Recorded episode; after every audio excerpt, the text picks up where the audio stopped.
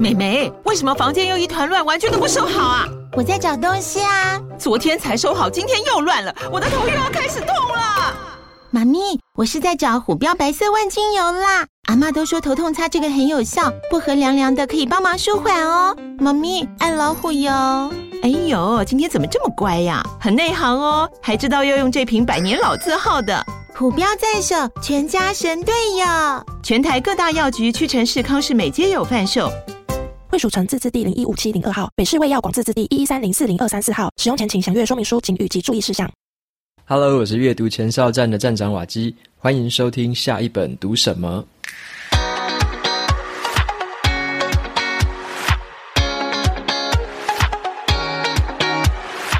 今天我要跟大家分享的这本书，它的书名叫做《高成效习惯》。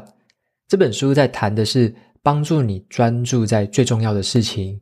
始终如一，而且可以长期的缔造卓越的表现。今天会分享这本书里面让我感到三个很有共鸣的重点。这本书呢，在国外还蛮畅销的，我也听过蛮多国外的作家有推荐过这本书，所以呢，今天来跟大家分享一下这本新上市的书《高成效习惯》。出版社呢有赞助两本的抽奖证书，有兴趣的朋友到节目的资讯栏点到部落格文章的连接。点进去，拉到最底下，输入 email 就可以参加这一次的抽奖证书。在接下来呢，我先友情推荐一下两个说书节目好了，因为有蛮多的读者跟听众朋友问我说，能不能多讲一点这种社会啊或人文方面的书籍？但是呢，我在挑选书籍的时候啊，社会跟人文的我也会挑，可是它的比例真的就相对少了一些。像现在的比例大概就一到两成左右吧，会挑到社会跟人文的。其他的话，我还是会比较喜欢讲的是商管啊，或者是个人成长，还是关于科学呀、啊。现在接触比较多小说方面的。好，所以说如果要听社会跟人文的话，我非常推荐两个很棒的频道，都是专门在探讨这方面的书籍的。第一个频道呢是统统爱看书，这个也是 Podcast 的说书频道。在这个频道里面呢，他会借由书中的社会故事，带我们去看到世界的各个角落，发挥我们的同理心，认识到说世界上各个角落发生的那些故事。例如，我就挑了三本啊，他说有一本叫做《廉价日本》，那第二本叫做《剥削首尔》，第三本叫做《他们先杀了我的父亲》。所以呢，统统他挑的书籍有社会跟人文方面。有一些议题是比较沉重的，那有一些议题是我们比较少接触到的。透过他的书，你就可以认识世界上不同角落的发生的事情。再来第二个频道推荐的是衣橱里的读者。好，衣橱里的读者也是在讲社会跟人文领域的书籍。那比较特别的一点是，它有一个古典音乐的衬托，所以你如果本身就喜欢古典乐。那你听这个频道一定会非常的喜欢，每一集节目他都会介绍一些不同的古典乐。那在他说书的过程当中啊，不同的转场之间，他也会用古典乐去做这个转场，是一个蛮特别的效果。像我也挑了里面三本书啊，例如说《历史与思想》，还有《灭顶与生还》，以及《时髦的身体》。所以说呢，这两个频道我就非常的推荐，他们说话的语调啊、跟语速以及节目内容的这个扎实度，我觉得都非常不错，就非常推荐给大家。对于社会跟人文方面的类型的书籍有兴趣的话，一定要去参考看看。那相关的资讯我就放在节目资讯栏，有兴趣的朋友再前往收听就可以了。好，那接下来就回到今天的这本高成效习惯的分享。首先来问大家一个问题，就是我们想象一下，假设说啊。十年之后，你到时候变得更坚强了，更优秀了，更成功了。这个十年之后是未来的你。好，他今天穿越了时光机来到你的面前，你觉得这个未来的你会给现在的你什么样的建议呢？这个未来的你会希望你现在就采取什么样的行动来改变你的人生呢？那或者是未来的这个你希望你现在是怎么样生活的？怎么样工作的？那你难道不好奇吗？你是因为做了什么改变？你是因为可能养成了什么习惯，有了什么样做事方式的不同，所以你会变成十年后更坚强、更优秀、更成功的你自己呢？好，所以说这个问题我们来试着回答看看，要做什么事情，要养成什么习惯，才会变成那个样子。首先呢，我介绍一下这本书的作者。啊，高成效习惯的这个作者呢，他的名字叫做布兰登·布夏德，他是一个全球非常知名的一个高绩效教练，就是教人家怎么样发挥潜力，达到很好的绩效啊，达到很好的表现。那他服务的客户非常的多元，包含了美国前总统，包含了欧普拉，还有葛莱美奖的歌手、奥运的选手，以及各大企业的高阶主管。他现在也是全球这个酬劳最高的高绩效教练之一。在这本书里面，他就融合了过去好多年来担任这个精英教练的这种专业的经验，告诉我们说，要成为高成效人士最重要的六个习惯有哪几种。那么，作者他对于高成效的定义是什么呢？高成效这三个字的英文叫做 high performance。好，高成效，它的定义是。始终如一，长时间的取得超过一般标准的成功。好，这边有三个关键字：始终如一，就是说这些高成效人士他们的表现不会大起大落，他们是始终如一的，很稳定的。然后呢，长时间，好，他们是可以。持续一个很长很长的时间，它不是一个短暂冲刺而已，而是它十几、二十年、三十年来都是保持这样子的一个好表现，所以是一个长时间的。再来第三个关键字，超过一般标准的成功，也就是持续的、长时间的、稳定的保持水准之上的这种表现。所以说，这个高成效其实是这三个关键字组合而成。好，始终如一。长时间，而且要超过一般标准的成功，就是所谓的高成效。那他们拥有哪一些习惯呢？这些人到底有什么特别的，会让他们比大家还更成功、更持久，而且还更有动力？到底是为什么？在这本书里面，作者把这些高成效的习惯分成六种。第一个是追求清晰，好，知道你要做什么，你的方向在哪里，你的目标是什么，这个是追求清晰。第二个是激发活力，活力包含了精神上的、情绪上的、身体生理上的，这个是激发活力。第三个是提高必要性，做一件事情一定有它的必要性，如果它根本不必要去做，干脆就不要做。所以说必要性是很重要的一个元素。再来的话，第四个是叫做增加生产力。好，生产力是我今天会跟大家提的，会打破一些我们之前传统的印象，好像什么是高生产力，什么是低生产力。好，这个待会的话会详细的提一下。再来第五个是发展影响力。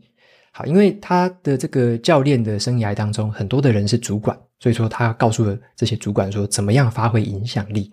那如果我们是跟别人只是同才的话，你怎么可以影响你的同才？这也是发挥影响力里面有谈到的部分。再来第六个是。展现勇气，好，勇气的话，有时候是挺身而出，为自己或为别人挺身而出，勇敢的去表现，勇敢的去争取，好，这是第六个习惯，要展现勇气。所以呢，作者他就以他自己辅导过这么多学员的经验，汇整成这本书的内容。他有一些是理论基础的一些描述，也有很多很多是很实用性质的一个内容，就是你可以照着它的步骤一二三四这样去做。那甚至里面有很多的练习题，会引导你去思考，很多的问与答，里面也留了一些空白，让你自己可以去填空。好，所以说我在读这本书的时候，有想到说，如果《原子习惯》那本书是教我们如何培养好习惯的话，那这一本高成效习惯就有点像是教我们。培养哪一些习惯啊？所以他就列出了六个习惯。那六个习惯里面有一些些可以去注意的一些重点，所以他是教我们培养哪些好习惯。OK，所以说你想要学如何培养好习惯的话，诶，原子习惯就是很好的第一本书。那如果说你已经要想培养哪一些好习惯，那高成效习惯就是可以下一本接着读的。OK，所以今天的节目里面呢，我就跟大家分享三个。我读完之后觉得蛮有共鸣的这个重点跟心得，再加上我自己的一些想法跟我实际的一些这个经验，也给大家参考看看。那首先呢，我先来讲第一个重点，这个重点叫做任务之间的切换。OK，我提这个是在活力的这个章节里面啊，作者他有一个章节叫做怎么样激发你的活力，英文是 energy 啊，怎么样充满活力？因为他发现的一个很普遍的一个现象，就是那一些越有活力的人，看起来越充沛的人，他们越有可能感到快乐。然后呢，在他们主要感兴趣的领域跟专业领域上面，他们可以攀上成功的这个机会也越高。所以我们可以去想想看，如果啊，我们在这个一天当中，无论是你工作，呃，无论是你在工作或者在生活，如果你都是一个任务一个任务的接着连续去做的话，你会不会感觉这个精神很快就会被耗尽了，很快就会倦怠，很快就累了，对不对？就是一个接着一个，一直做一直做。但是你想想看，为什么有一些人他看起来，诶，你看到他的时候，他就是活力充沛的，早上也是，下午也是，晚上，诶。可能下班遇到他在健身房，他也是活力充沛。为什么这些人会这样子呢？关键就在于他们懂得去掌握任务之间的转换。好，什么叫做任务之间的转换呢？像是你可以想想看，每天我们早上醒来，这就是一种从休息到启动这一天的这个转换；或者是你开车到公司上班，就是一个从你个人的时间到工作的时间的一个转换。或者说在工作上啊，你开完了一个小组会议之后，接着你就要去收发 email，这就是一种从多人的工作到单人的工作的转换。那或者是你下班之后要回家顾小孩子，这就是一种从工作的身份转换到这个父母身份的一个转换。我们在每一个任务之间的这个转换的时间，记得要做两个步骤。第一个步骤叫做释放压力。意思就是说，在下一个活动或任务开始之前，你不要急着马上就开始做，而是你先闭上眼睛一分钟就好。这一分钟在心里面默念“释放，释放”，或者是你可以观察自己的呼吸，用正念的技巧。重点就是先静下来，先释放。释放什么呢？你可以释放你的肩颈、你的脸部，把这些紧张的感觉先释放开来。把你的后背也先开始放松，调节你自己的呼吸。这个时候就先把压力释放掉。你也不用想说一定要把压力完全完全释放光，不一定。但是呢，你可以释放多少就先释放多少，因为这个是需要练习的。再来第二个步骤叫做设定意图。什么是设定意图呢？就是当你把压力释放完之后，你可以去睁开眼睛，问自己一件事情。你可以问自己。我要带着什么样的活力进到下一个活动当中？或者你也可以问自己说：我应该要如何享受下一个活动？那如果说你的下一个活动啊，我举个例子是开会，然后你是要听别人报告，好，你是你不负责报告，但是你听别人报告，好，那你可以在这个时候呢，你要怎么设定意图？你可以设定自己说：我带着等一下就是好好的倾听，我要问出一个问题。这也是一个可以培养活力的方式，就是我就是问一个问题就好了，好，我就专心的听，然后问一个问题，你就带着这个意图，所以等一下你听完别人报告之后，你就对他提出那一个问题，诶，看别人在台上回答也是一个蛮好玩的体验嘛，对不对？而且呢，也会让人感觉，诶，你有专心听啊，所以你可以提出一个问题，这个就是有意识的，带有一个意图的进入下一个活动。那或者是你的下一个活动是下班之后，你可能要去健身房。好，这时候你也不要急着马上就这个冲过去，你也可以先在这个这个两个不同的活动之间，先释放压力，把今天上班的压力释放好，然后呢，去思考一下，等一下我要带着什么样的意图，我要拥有什么样的活力，然后走去健身房。这个时候呢，你就可以有一个活力，就是说流汗的人最健康嘛，就是有这样的一点点的，看你要怎么样去设定自己的这个活力啦，带着这个活力再进进去这个健身房开始运动。好，那你也可以借由这样的过程，就真正去享受这个飙汗的快感。所以在一天当中啊，你会有非常多个这种任务跟任务之间的这种转换的练习，这种转换呢，会帮你更妥善的去管理压力，帮助你在下一个任务。保持更专注、更进入状况的一个情形，所以作者认为啊，一个人的活力是多或者是少，其实跟他的天赋没有什么关系，跟他的身体素质好也没有什么关系，跟他的职位高低也没有什么关系。那这个活力到底跟什么有关系呢？就是跟刚刚所说的这个意图有关系，就是英文是 intention，意图。啊，低绩效的人他们怎么做？他就是埋头苦干，忘了说自己的意图是什么，忘了目标是什么，忘了做这个活动到底要得到什么。好，当然他也不会有任何的活力嘛，那就是好好的埋头苦干。但是高绩效的人他们怎么做呢？在任务之间暂停片刻，设定好了目标之后，带着意图做下一个活动。这个时候他们自然就会有那时候的活力了。好，这个活力不一定是每次都要很高张、很满档的。而是你也可以设定一个比较低的活力，进入下一个阶段。你可能知道说下一个阶段不用花太多心力，你就已经提前设定好这个心理建设了。好，那如果说需要比较多的活力，或者说比较需要比较高亢的这种情绪的话，那你也可以先提前设定好，再进入下一个活动。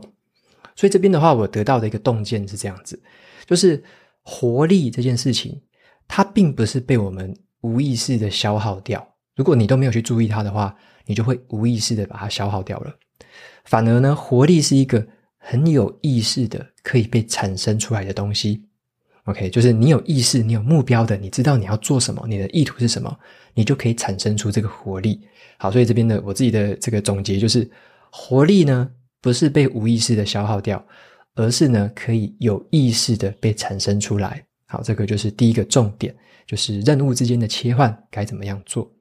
接着第二个重点就是为别人服务，往往会让你表现得更好。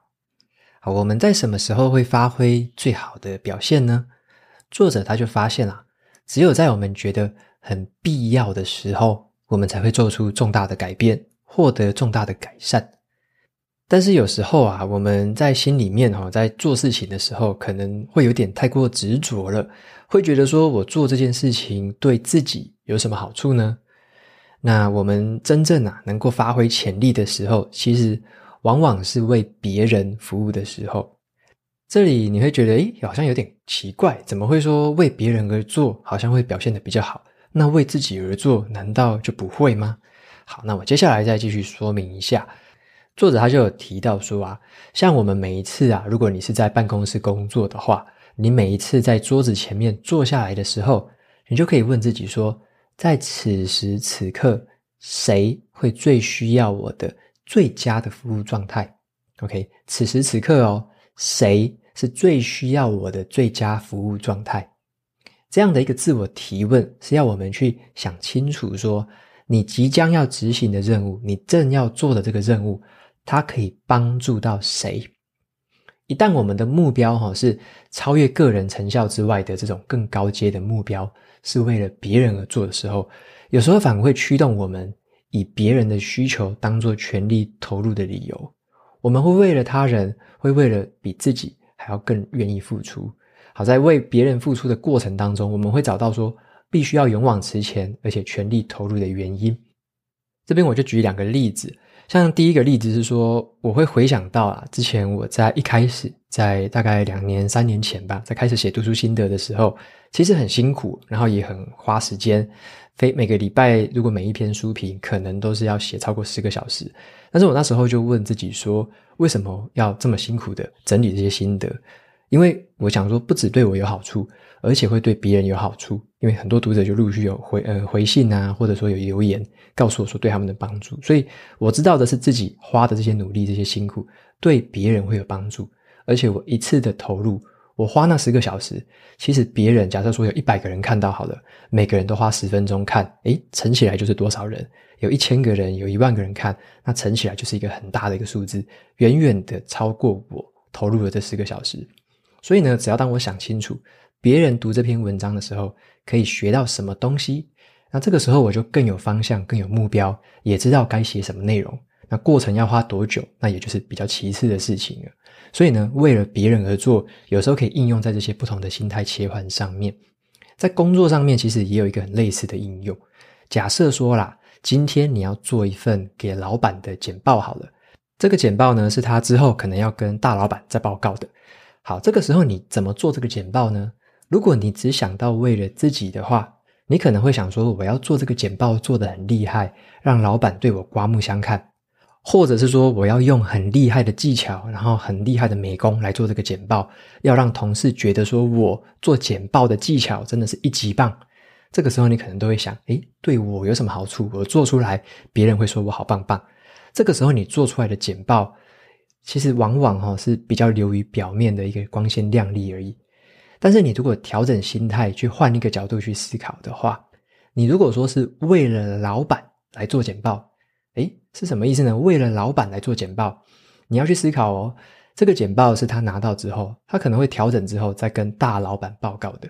如果你的老板在大老板的眼中很有料，报得很有条理，很有组织，很有结构，诶，这个时候是不是会让你的老板觉得很有面子？所以呢，如果你从这个角度去想，你从他的角度去想，你就会用更高的视野来做这个简报。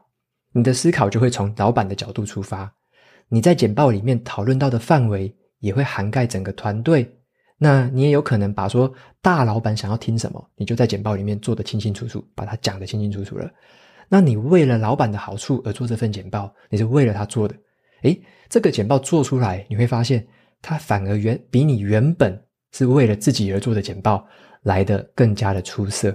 诶，老板可能看了反而更加的喜欢。所以有时候是为了别人而做，或者说为了超出自己这个个人成就或超出个人表现之外的这个目标而做的时候，有时候你反而会做出更棒、更精彩的东西。好，那这个也可以应用在很多地方。以上就举两个例子跟大家分享一下。那你就要知道说，谁会最需要你的服务，谁会最需要你的努力。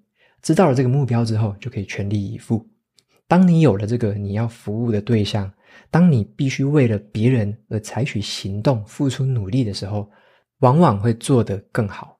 OK，所以这就是第二个重点：为别人来服务，往往会表现得更好。再来的话是分享第三个重点了。这个重点就是生产力这件事情。前面有提到哈，生产力是专注在高品质的输出。好，今天我们来谈一下生产力。你想想看，说。你在印象当中啊，那一些生产力很高的人，看起来像是什么样子？好，生产力很高。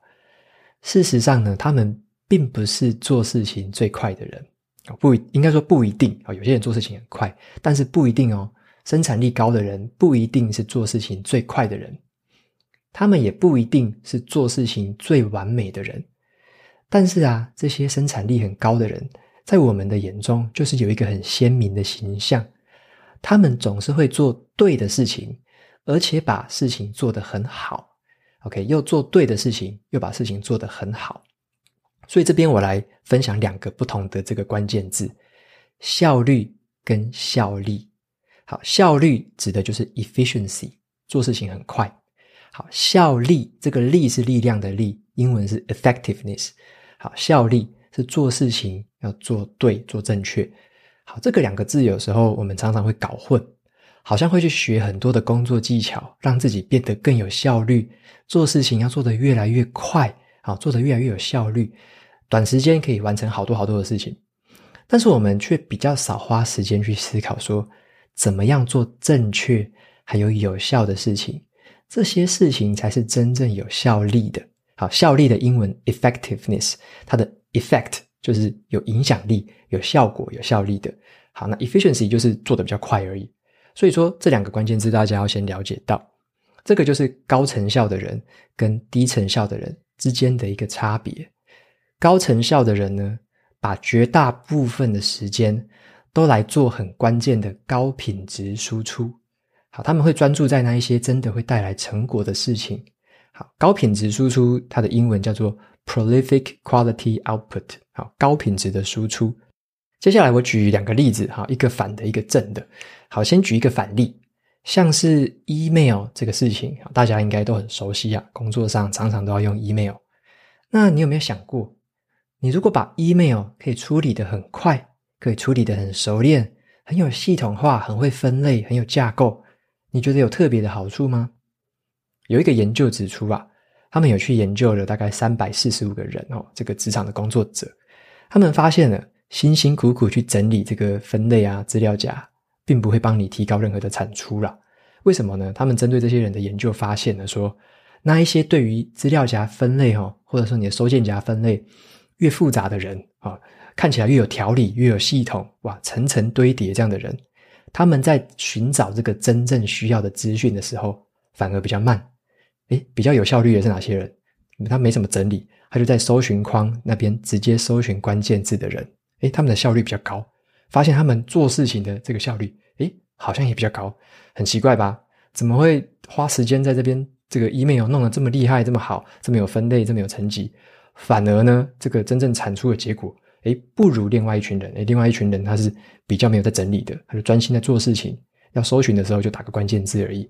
好，这个就是一个很奇妙的地方。那什么是高品质的产出呢？那我就举自己当例子好了。例如说啊，我以前在写部落格的时候，好，写部落格的时候，你觉得写部落格什么东西是高品质的输出？好，那我自己的定义是这样：每一个礼拜写出一篇读书心得，每一个礼拜写出一篇读书心得，就是高品质输出。好，这个重点就是在这边。除了这件事情之外。其他的事情都是次要的，好，其他的事情都是次要的。例如说啊，我可以一整个礼拜都不上脸书，然后不回复读者的留言，但是我要写出一篇读书心得。我也可以一整个礼拜都不在社群媒体上面发表任何的贴文，但是我要写出一篇读书心得。我也可以一个礼拜都不回复任何这种合作邀约的 email，但是我要写出。一篇读书心得，所以啊，你记得说我有哪一个礼拜忘了写读书心得吗？诶，其实我每个礼拜都有写，一定都会写一篇。但是你记得我有哪一个礼拜没有回留言，没有发表这种社群媒体文，或者说没有回复 email 吗？你一定也不记得，因为连我自己也不记得了，因为那一些是比较次要的事情。最关键就是。把你的这个高品质的产出持续的做，稳定的做，这些东西要有产出。所以成败的关键，并不是说做了很多的事情，也不是说每一件事情都做得很快。重点是你有没有持续的去创造出这些关键的高品质输出。当你都有持续去完成这些最关键的输出，那其他的次要事情，其实你就做到及格的程度以上。诶，在别人看起来，他会以为说，你怎么可以同时做这么多的事情，又做得这么好？这个背后的原因就是，如果你有持续性的高品质的输出，那么其他比较次要的东西有做就是加分，没有做也不会扣分扣到哪里。可是相反的，如果你就是高品质的输出，有一搭没一搭的，一，一个礼拜有一个礼拜没有，断断续续的，这个时候你其他次要的事情做得再好。也没有人会觉得这是一个高成效、高绩效的人。好，所以这边做一个简单的小总结，就是有一个哲学家他说过，现在的人呢，想要自我欺骗，最常用的一招就是随时保持忙碌的状态。所以我们要提醒自己，不要用一堆这种无关紧要的次要的这种杂物来骗自己说很忙碌。你要记得，是最有生产力的那一些人，他往往会显得比较从容。因为生产力不是把事情做得更快，而是持续不断的产出最有价值的事情。他们是做对的事情，把对的事情做好。OK，所以不要求快，然后也不要求说要完美，要做得怎么样。重点是做正确、有效而且有价值的事情。好，所以以上这个今天说书的三个重点，总结一下：第一个就是任务之间的转换。啊，要记得有时候暂停下来，转换的时候要去建立自己怎么样面对下一个任务，提起自己的活力。再来第二个重点是，为了别人服务，往往会让你表现更好。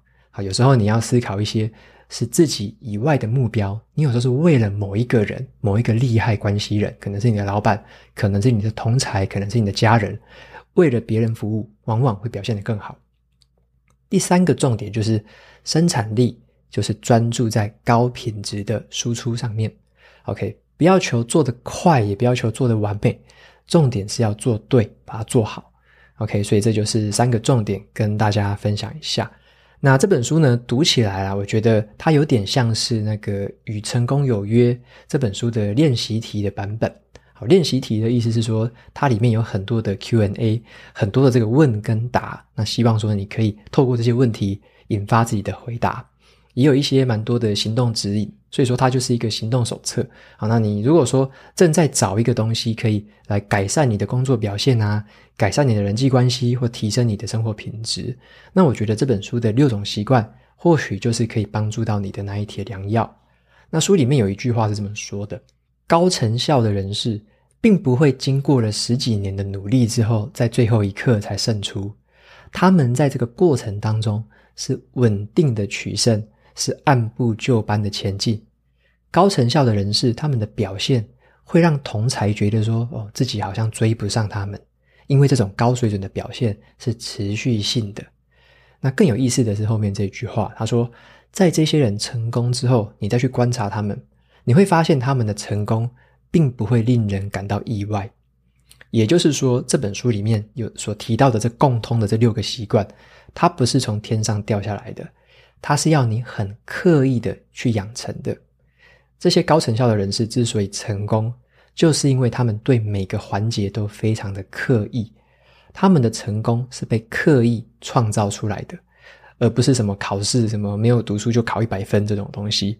好，所以绝大部分的成功都是充满了刻意，而不是意外。哦，没有人什么是意外成功的，非常少。好，所以说我才在文文章的开头问了这句话说：十年之后啊，成功的你。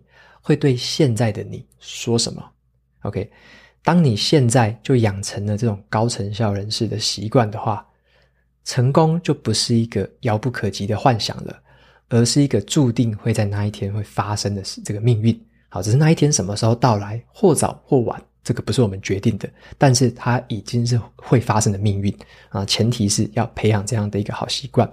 所以呢，你可以像任何人一样取得卓越的成就。你也可以根据自己的希望来展开人生，而不需要任何人批准你。好，没有人是需要谁批准的啦。说我我批准你成功，你才可以成功。呃，不会有这样的事情。好，所以说不需要人家的批准，你就可以依据自己的希望展开自己的人生。最后呢，送给大家一句话，是这本书里面我觉得很有画龙点睛效果的一句话，叫做“你能够登峰造极，是因为这是你的选择。”好，那希望大家就可以做出自己的选择。那最后的话，一样来念一下 Apple Podcast 上面的五星评论。今天有三个听众，第一位听众叫做黑糯米零五一二，他的内容是收获良多，很好听的说书频道，立刻分享给好友。OK，非常谢谢黑糯米的支持还有分享哦。那再来的话，第二位听众是默默二号，他说以下盛大，豁然开朗。感谢瓦基，让最近一直困扰我的某部分比较不熟练的专业陈述，用自己比较强的实务经验来陈述，心安理得了。好，非常谢谢 那个默默二号，他的标题应该是讲以小胜大吧？我猜以小胜大，前几集有分享过的一本书。好，那也非常开心这本书有帮到你。再来的话是第三位听众，他的名字叫做 KCD Shen。他说：“听书的好频道，为了高产出的本事，这本书开始听瓦基的说书，中间穿插着一些更新，然后听完了从四十六到一百五十八之后，再回头从第一集补完。哇哦！他说发现瓦基的进步真的很大，修正了好多的语助词，态度上似乎也有些许的改变，感受到学得越多，越是谦逊。”以前不太喜欢读这类型的成长工具书，都是看小说啊跟漫画居多。听完了瓦基的说书，还有上完了化输入为输出的线上课程之后，比较了解了要怎么样读书，也比较能够掌握输出的节奏，也开始练习了弹性习惯还有子弹笔记的方法。千里之行，始于足下。谢谢瓦基的无私分享。好，让我可以从蜗牛步进阶成小步慢走，加速朝目标前进。OK，非常谢谢 KCD Shen 的这个留言。他有提到一件事情很有趣的是，把节目全部追完了，然后从第一集开始听的时候，会发现以前跟现在有很大的不同。那我自己可以很肯定的说，这是一定的，因为像我之前在旧的节目，可能一开始录的时候。